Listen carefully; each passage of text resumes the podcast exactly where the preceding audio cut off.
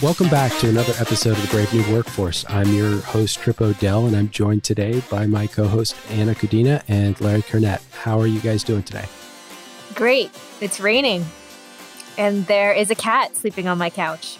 Well, uh, it's not so great in California. Um, we're getting ready to, to go into lockdown again. They're starting to shut down restaurants and bars and all that stuff. So, uh, but I am excited about the fourth with no fireworks. Speaking of fireworks, guys, there's something that we want to talk about that can be a little touchy. Uh, today's topic is about unicorns, dream teams, and other cautionary tales.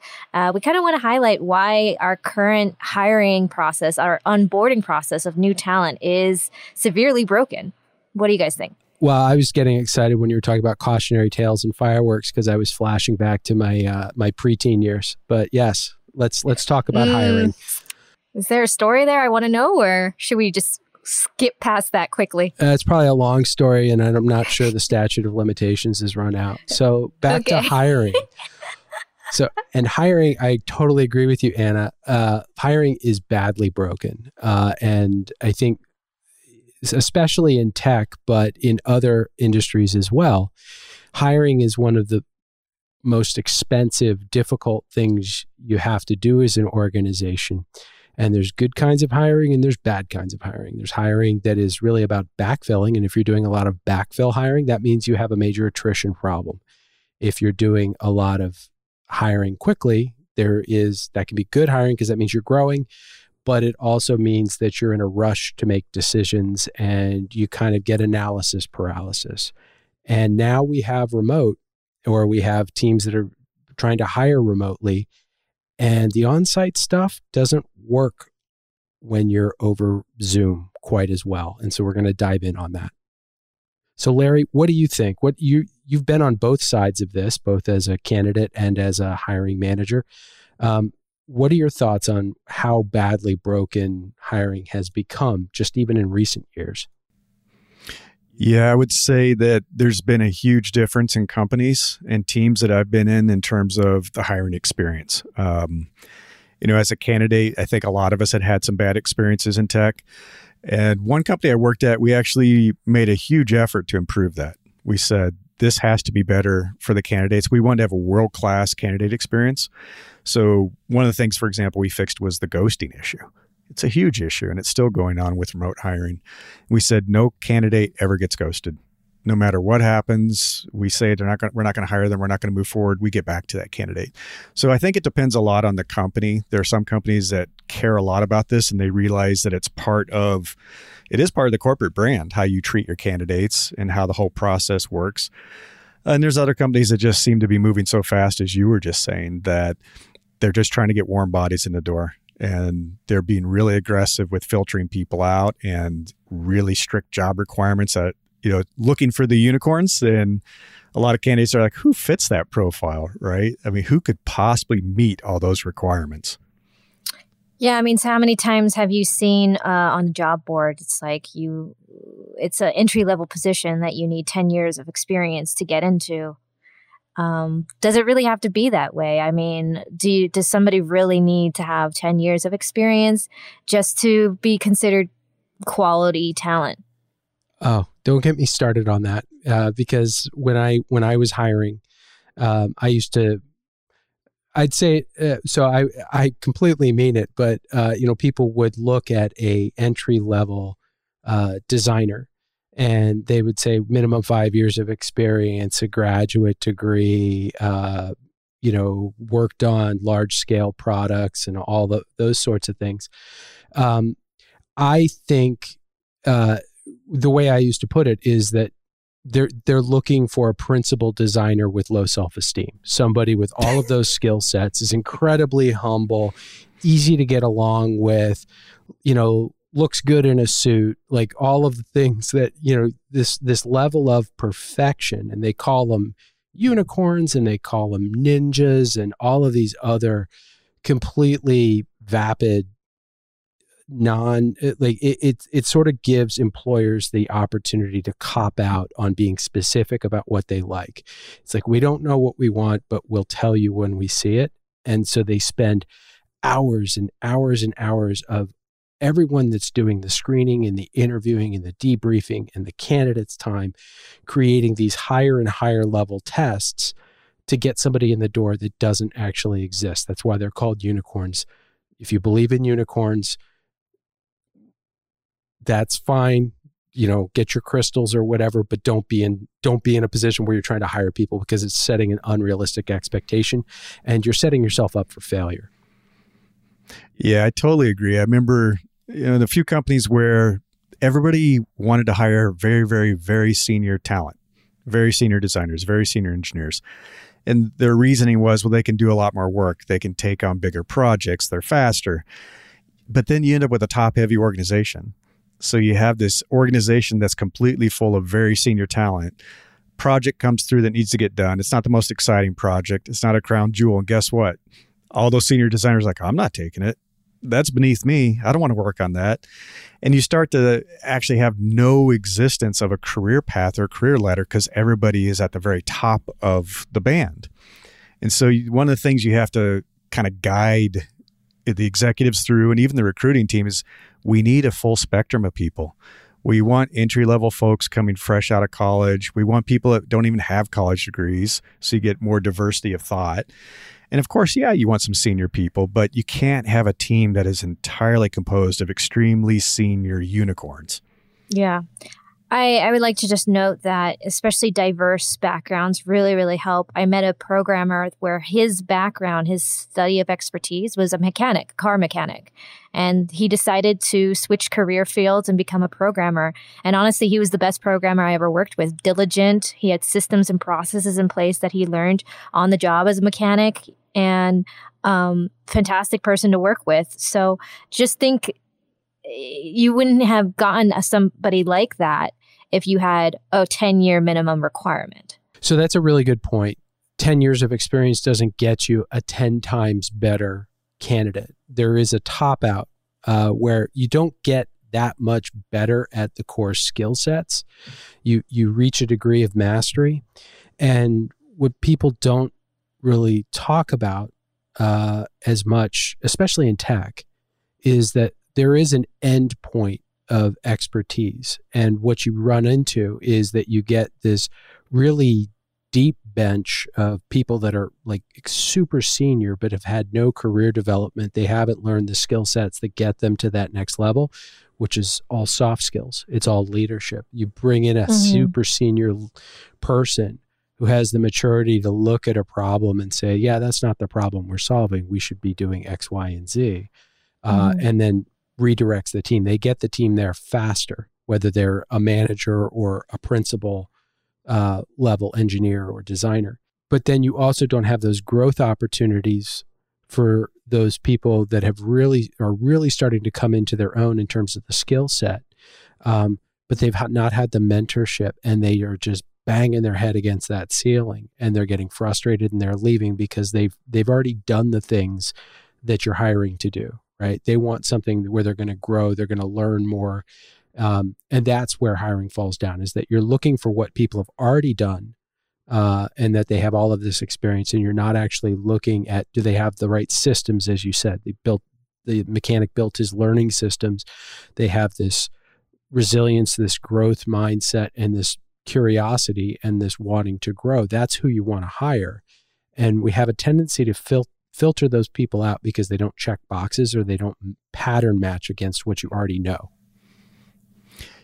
I mean, one of the things that I think companies also don't think about is, where are they in their own life cycle, and where are their products in their life cycle, and what kind of people do you need the most right now? And I've been at really mature companies, like big corporations, and they're like, we need a whole bunch of innovators. We need all innovators. And it's like, no, you don't. Because we have an entire suite of products that are in different stages of their life cycle. You know, some of them are what I call cash cow products. It's like, you're not going to innovate. You're not going to disrupt. They're driving revenue for the company. They're operating just fine. And so I used to tell them, it's like, you need a mix. You need what I would call innovators. Yes, occasionally you do need some people to do innovation. You need disruptors, which is scary for executives. These are the people that come in and they blow everything up. They're really contentious. They're hard to work with. but they actually have brilliant ideas. I have no idea and who then, you're talking about, Larry. I might know one or two of those yeah. very, very closely. Uh, and then I said you need optimizers and you need maintainers. Yeah, so, and, and there's something to be said there. I mean, we want, uh, some companies just want, oh, we need to push innovation. We need to push innovation.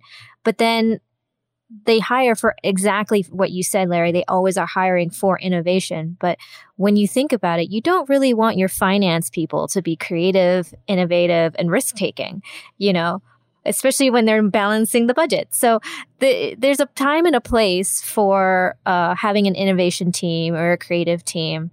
And to kind of uh, circle back on Tripp's point about checking the boxes, that's something that I've struggled with when applying for, traditionally, when applying for a job, because uh, they want a, a college education. They want you to be in a specific location. They want all these things that I do not check. And so getting through the kind of automated system is nearly impossible for me. Um, the only way I have found around it is actually physically talking to the person, or through my contacts, or through my network, and getting kind of the in that way. Um, and so once you get the in that way, the check boxes don't become as apparent, but you have to talk to a live individual first. It's like going through the operating system on customer support and pressing zero like a hundred times so you can finally speak to the live representative. That's how I, as a very untraditional um, remote employee, remote freelancer, has gone around the hiring process. So Yeah, and, and I wish we had met years ago, because you're exactly the kind of candidate that I look for. But like, that's because I am uh, pretty non-traditional. As you guys know, I started in teaching and coaching. And one of the lessons that I pulled away uh, as a coach, like I, I coached Little League, lacrosse, everything from third and fourth grade all the way up to high school. And ten out of thirteen seasons, I took ranked beginners and took them to state championships and regional championships. Mm-hmm. But um the thing about that is that you needed to look at how you build your bench, right? So if you've got, in lacrosse, they have lines that are running and you're swapping them out every two or three minutes. Uh, you've got, you don't put all of your best players on your first line because they're running constantly. You need to figure out what's the right mix of personnel on each line to get the right, like, who's the strong shooter, who's the guy that always knows where the ball is going to go. Like, those are the things that you look for. And they call that broken combs. Uh, and it's sort of the inverse of a T-shape. So if you imagine a comb that has missing teeth, you know, those missing teeth may be gaps in that person's background or that person's experience. But what are the differentiating strengths? And it's about being able to meet that candidate, understand the needs of your team really, really well, and have your team be self-aware of where their gaps are. Because if they're not looking for those opportunities to fill in each other's gaps, they're also not aligned on what needs to happen. And so they're looking for people that they like, or are friendly, or are charismatic. And that's where terrible hires happen. You know, it, it kind of goes back to something that Anna was saying, which was some of my best talent that I ever hired did not have a formal education. You know, they were self-taught. They kind of bootstrapped themselves. One of my best engineers had no college degree. He came in and interviewed with me one night, and he said, "I'm surprised you, you took the, the interview." He said, "I don't have the requirements that you're looking for." But I looked at what he had done, and he'd started multiple businesses, his own. His own businesses, wrote all the code, launched them. They were profitable. And I said, "I thought what you had done is really impressive." And so we started talking, and he ended up being one of my best hires ever. He's a C T O now at a company. So it's like, here's this guy who's a C T O with no C S degree, no formal education, no formal training. It's pretty amazing. I think when it comes to the education piece, if you don't have it, it's not like a death sentence, because you read statistics saying, oh, if you don't have a high school degree, you're probably going to end up in prison or something. And if you don't have a college education, you're probably never going to see a, a salary of six figures or something like that. And there's like so many statistics and quote unquote studies that showcase that. And although it might be true for the majority, I don't know. I do see that if you have an untraditional background, if you've never completed high school, for example, it's not a death sentence. You just have to be scrappy and a little bit creative on how to get around those roadblocks um, that hiring, uh, the, the systemized hiring process is. Like, the moment you have to submit or upload a, a C V or resume to a website, you're already going to be blocked out. That, that's just the fact. Well, and that's something that Larry and I both talk about with our clients is how do you circumvent that kind of a system? And what you're talking about is what I used to call, I, I'm, I'm pretty good at recognizing talent and those T-shapes and those broken combs. I call them diamonds in coal mines. Like, how do you find somebody that no one else is paying attention to? And you see what the talent is if somebody gives them the right mentorship, the right management, uh, the right opportunity to grow. But you're you're auditing as a manager. You're checking in with them. You're helping to develop that talent. And that's something that a lot of companies have lost sight of, is that a manager is in charge and a manager is there to be accountable. But the manager isn't necessarily expected to develop their team, which is a major gap. And I think that's going to have to be something that changes with remote, because you need a manager that is facilitator and empowering the team to do its best work and getting out of the way of the talent. And that's not the way it's been. Um, one other thing too is some of the dumbest people I've ever worked with went to Harvard. And you know that using that education, or Stanford, I'll be bi-coastal, right? Uh, is that, yeah. I mean, they're smart people, they're book smart, but they can't work well with others, or they're too narrow on their thing. And if you're looking at education pedigree, think of it as outsourcing your judgment for what is right for your team to another organization that you don't know the criteria that they allowed that person to go to that school. That's, that's just irresponsible. Yeah, I was going to say, there's a, there's a few things that I always told my team to look for. And it was like intelligence, adaptability, and attitude. Because if you have those, a good candidate, a good hire can do almost anything. A lot of stuff that you learn in college is already outdated by the time you get to the job anyway. So what it's about, as you were talking about, is like growing and developing and learning on the job. So if you got people who are willing to kind of dig in, learn, and can teach themselves, they can do almost anything. And to your other point, it's like, we used to talk about this uh, at a few companies I was at, which is the hiring process doesn't stop when the employee starts. I mean, you have to continue to court that employee, keep them interested, give them opportunities, grow them, show them that there's a career path at the company, because things have changed. And I think remote's going to accelerate this. Anybody with one email can get a job offer from any company in the world now. So if you're not treating your employees well and you're not giving them development opportunities, they can walk so quickly now. Yeah. So I know we're talking about like the hiring process is broken. What are kind of the key bullet points on what makes this process broken? Because we are talking about what makes a good candidate, but why is the system itself so unusable? So I have a couple of thoughts. I think Larry's dead on. He really, what you're describing, Larry, is the growth mindset. You know, that sort of curiosity, that resilience, that willingness to fail and learn. Um, I think the other risk is that as we move to more distributed teams, you need to have really rigorous onboarding processes. And and we've we've tried to figure this out. I mean, we haven't talked about them much on air yet, but um, the Brave New Apprentices are, are, are, you know, Brian and Anna Michelle, who are uh, working with us during their summer, uh, and hopefully not, but possibly the fall, uh, you know, away from school, where they're doing real work. They're in Florida and in the Washington, D C area, but they are, they, we've never met them in person. How do we get them up to speed? How do we get them into tools? How do we, how do we, we develop them? That's something that you have to do with every employer. You have to think about how you're going to do that with every employee as teams go remote first. Um, I think the one thing in terms of this process, the big risks are what's known as confirmation bias. It, and that this is where implicit discrimination comes in play. This is where, uh, you, you know, is this person like us? You use the quote unquote culture fit. Uh, and really you want to look at culture compatibility, not necessarily fit. If you're, if you're actually hiring and making your, your, your culture more inclusive, but also stronger and more resilient, you don't have a monoculture. That's a sign of a bad, flawed hiring practice. And so that confirmation bias, and also what's called, um, what's the, what's the term, Larry? Uh, loss aversion. Yeah. Behavioral economics, loss aversion. Yeah. People who, who's, who it's easier to say no than to yes, um, on a risky bet. Right? I'd rather fi- wait for perfect rather than sufficient with potential, um, because nobody gets hired, nobody gets fired for hiring perfect, quote unquote perfect. Uh, and that those are all big problems. And the research doesn't bear any of that thinking out. The research says that a a group of moderately good people does way better than one expert or, or a group of experts, because the experts are all fighting with one another. The, the group is collaborating and they're getting better results, better insights quicker.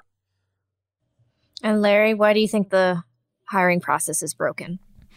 Well, I think it comes back to some of the stuff we were saying earlier, that because of the scale of hiring that's happening at some companies, they've created all these automated systems. And they've created this list of requirements to filter out thousands of candidates because they're trying to save time. They're trying to save their time, and they're trying to say, only if someone goes through all these filters and meets all these requirements are we going to even begin to bother ourselves with doing a phone screen or talking with someone. And I think that whole system is completely broken, to Tripp's earlier points, like, okay, this person has ten years of experience. This person only has two years of experience. Well, what if that person with two years of experience has actually created more astounding products than the person who worked for ten? What mm-hmm. if the way they think about things is completely different and more powerful than the person who worked for ten years? So I think you have to do away with that requirements. I mean, there are certain skills that you have to have, like, can you actually code in this language? Because we do. And I tell you what, most talented people can learn a language pretty quickly, but I think it can come down to skills. It can come down to looking at how people think.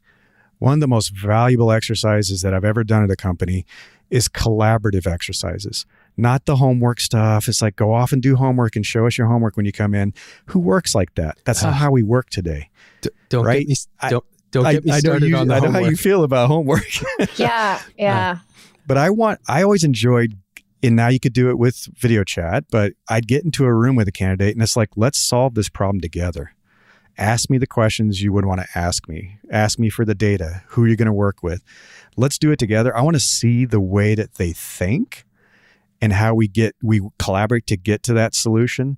That shows me so much more about a candidate's potential than some contrived homework exercise. Yeah, it, there's. I've seen people stack these things up too, where you have too many. Uh, it's again, you get to your, you're responsible and accountable and, and consulted and informed, the R A C I. Companies aren't clear enough about that in their hiring practices. They, they'll, they'll say, oh, well, we need to get the, it's better to have them speak to ten people than three, right? It's better to have them speak to fifteen people and do a one hour presentation and an exercise. And it gets to the point where you've taken twenty, forty hours of the candidate's time just to prepare for this uh, and to make this decision. And then you're making it by sort of arbitrary means. And um, yeah. yeah, go ahead, Anna. So I know you uh, worked at Amazon and you really liked the, the interview process there. Um, why is that? So there were different reasons that I liked it. And there's things that I've adapted out of that. Um, so for a design, well, we called it a loop. I was on probably close to three hundred interview loops at Amazon. Uh, and to give you a, a sense of context, for every interview loop, there were probably fifteen phone screens for different candidates. So two phone screens per candidate. Uh, and then prior to that, there was probably one hundred, one hundred uh, resumes for every phone screen. So you're looking at thousands of resumes, hundreds of phone calls, and then dozens and dozens of loops. Each one of those loops has a portfolio review that's an hour long, five interviews, and then they make a decision. Um, the one thing, the one thing that I liked about that is that Amazon says that it hires for athletes. It looks for behavioral characteristics, and they use behavioral interviewing, which behavioral interviewing, when it's done poorly, is um, is really just a, a recipe for disaster, because you're just going to fire a high, find a lot of like hires like. The thing I liked about Amazon is that they they keep themselves honest with their bar raisers. The person that is there that is neutral is not in the hiring manager's reporting chain uh, that says, this is the way we run things. I will facilitate this. And the bar raiser, if they don't meet the, the bar raiser means that has somebody has to be fifty percent above the bar, that bar raiser can veto a hire. Um, and that that's really useful because they align it on cultural principles. Yeah, it seems like they had more of a measured way to bring new people in. instead of this kind of abstract feeling, emotional. I kind of like his personality uh, a way that most people hire. So with that in mind, how do managers, C E Os, founders hire while remote? I mean, I think that you have to start bringing some of the things that we were just talking about into this remote experience. And for one, I think if I look at it from the manager perspective, let's be respectful of of how stressful and how challenging it is to do these remote interviews. You know, I, I won't name names, but I know somebody who had probably five to six hours of interviews back to back to back to back through video chat. That is incredibly draining and stressful. And it's not very respectful to the candidate. You wouldn't do that in person. Don't do it remote. So just realize that it's going to be hard enough. You need to give people breaks. And so you should really think of it as, how, as Tripp was saying, how can we minimally interview this candidate to get the information that we need? Also, from the manager's perspective, who should this person be interviewed by or meet with that's going to sell them on your company? So many times companies don't think about that. They're like, let's put them to the ringer. Let's interview them. It's like, you also need to sell that candidate. So who is going to impress the candidate from your interviewing team? Not everybody has to interview the candidate. So one thing that we did when we would debrief on a candidate that I liked at Amazon is um, we went through special training uh, to be able to be eligible to interview. Um, but everyone would you'd have a pre-brief where the hiring manager would align everybody on what exactly the requirements for the role was or were and what we were looking for. They would assign various leadership principles. They would have the loop. Um, and you were supposed to do written feedback, and you're listening for those assigned leadership principles plus anything else. And you're putting pluses and minuses and you're writing back specifics. And then you have to go in and you have to put your feedback into the system and vote yes or no before you can see what anybody else said. And once you submit it, it's in there. And then you have the debrief. Everybody comes in and they read all of the feedback. The first ten, fifteen minutes are spent all reading. And you the the the bar raiser facilitates it and debriefs, and it goes around and people have an opportunity to change votes and debate or whatever. And then they come to a decision uh, and the decision is made. And they don't look at it in terms of like, well, we have three other candidates coming in. Let's keep this one warm. They make a decision. Uh, they're hiring for athletes. Is this person good for Amazon? Yes. Are they good for the role? Yes. Okay. So we're not looking at other people. This person, let's hire them. And that's how Amazon's been able to grow really, really quickly. The other thing that I like that Larry said, and I did this in my own piece, is having, I call the exercise the Kobayashi Maru, which is actually a test around the way the person thinks and the way that they deal with failure and the way that they deal. And that comes from Star Trek. It's a geeky reference around, it was the unbeatable test. For, for, for whatever reason, the person cannot beat the test. And you have to see when you change the conditions, because it's that resilience that you're going to have failures, you're going to encounter frustrations. How do they deal with that? How do they collaborate? That's crucial. So Anna, from the candidate perspective, because we've been talking a lot about the hiring manager and the teams and the companies, but this is a two-way street. So for the candidates and the people out there listening who are looking for new jobs and they're doing interviewing themselves, what advice would you give them? Yeah, um, not...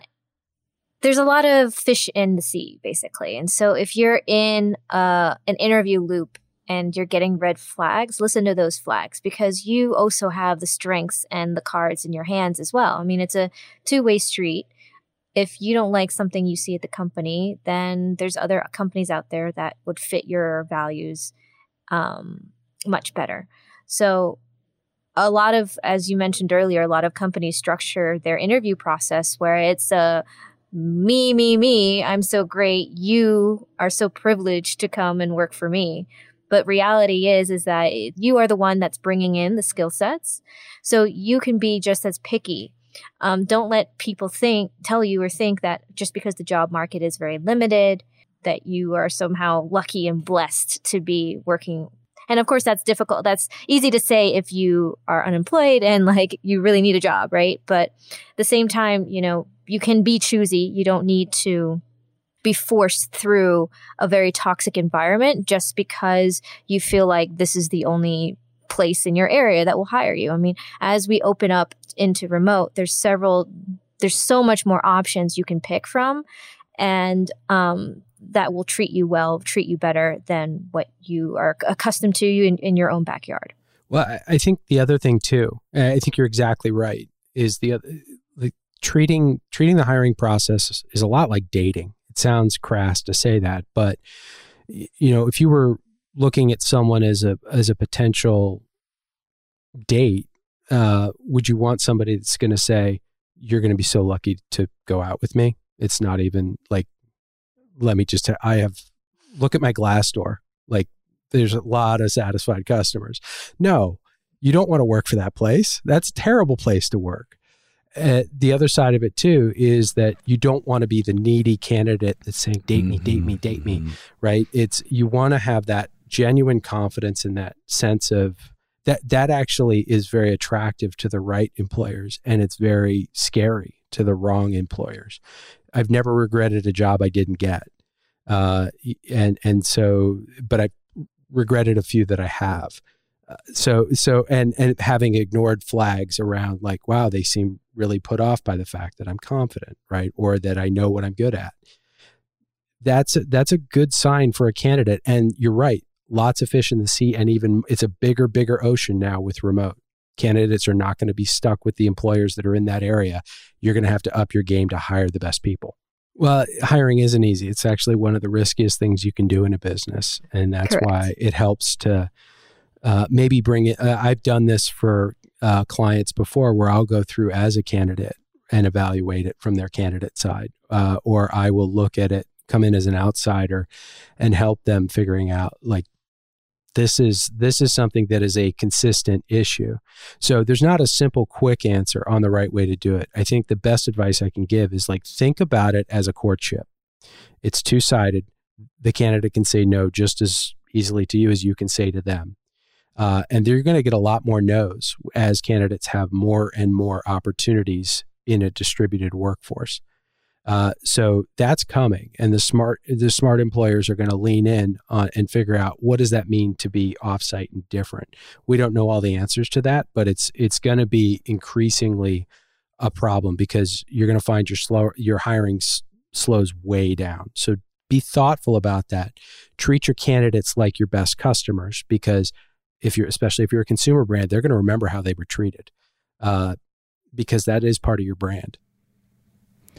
You know, I often talk with my clients about becoming opportunity magnets, becoming so good at what you do and so well known that all of these opportunities come to you. Companies want to hire you. They come to you. And I think it's true with companies too. So, I mean, I think the advice I would give to a company or to a hiring employer is become a talent magnet. And the way that you do that is you create a good company culture, you provide opportunity, you hire and cultivate what, you know, A talent, what we call A talent. A talent attracts A talent. So one of the best ways to get some of the best candidates in the world is to have the best employees in the world and make them part of the process, because that is one easy thing, if you can call it easy, that you can do right away, is to have so many talented people in your organization that they know other talented people and people want to work with them. And that lets you know long before you get into the interview process, this is somebody who's really smart, really talented. They have the right attitude. We'd love to have them on board. Now you go through the formality of kind of like dotting your I's and crossing your T's of the interview, but you already know. You already know you want this person. Yeah. And with that said, if you currently are looking for a position, um, or you're trying to fill in a position, really question what the requirements are for that position. Does that person really need Uh, a college education in order to succeed in this role? Does this person really need five years of experience in order to succeed in this role? Um, question those details, because you might be pushing qualified, qualified people out um, when they could be complete rock stars in your company. Think about it. The way I think about it is uh, the famous book Moneyball. The, those players that are on the field, they, they may not be the superstar players um, because they haven't been given the chance. So they may not look like superstars on paper. Those are your diamonds in the coal mine.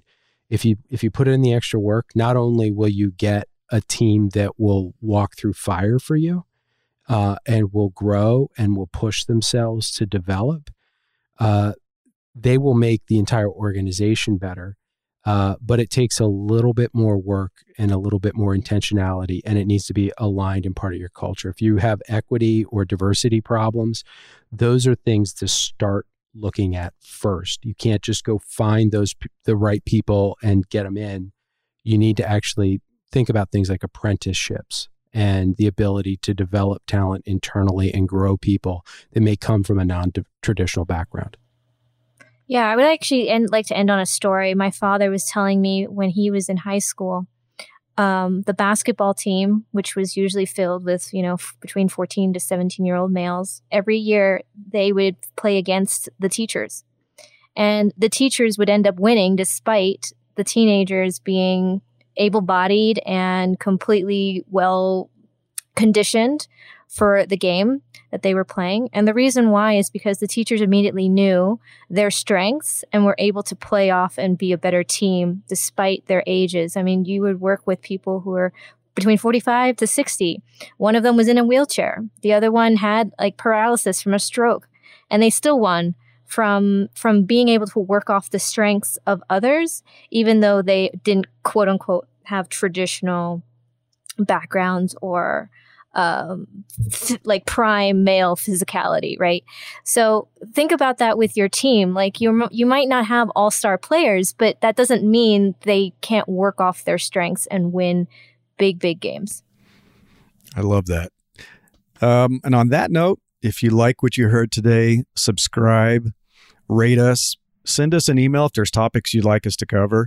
And if you need a little more help with your organization trying to figure out how you can transition into this new world of remote hiring and onboarding and interviewing, we're here to help. Anna, where can they find out more information? Yeah, you can find us at the brave workforce dot com, or if you'd like for us to take a look at your company, uh, we are at brave new companies dot com, and we're more than happy to talk with you. So this is Tripp, Anna, and Larry uh, saying thanks again for listening. Have a good day and keep putting one foot in front of the other. Better days are ahead.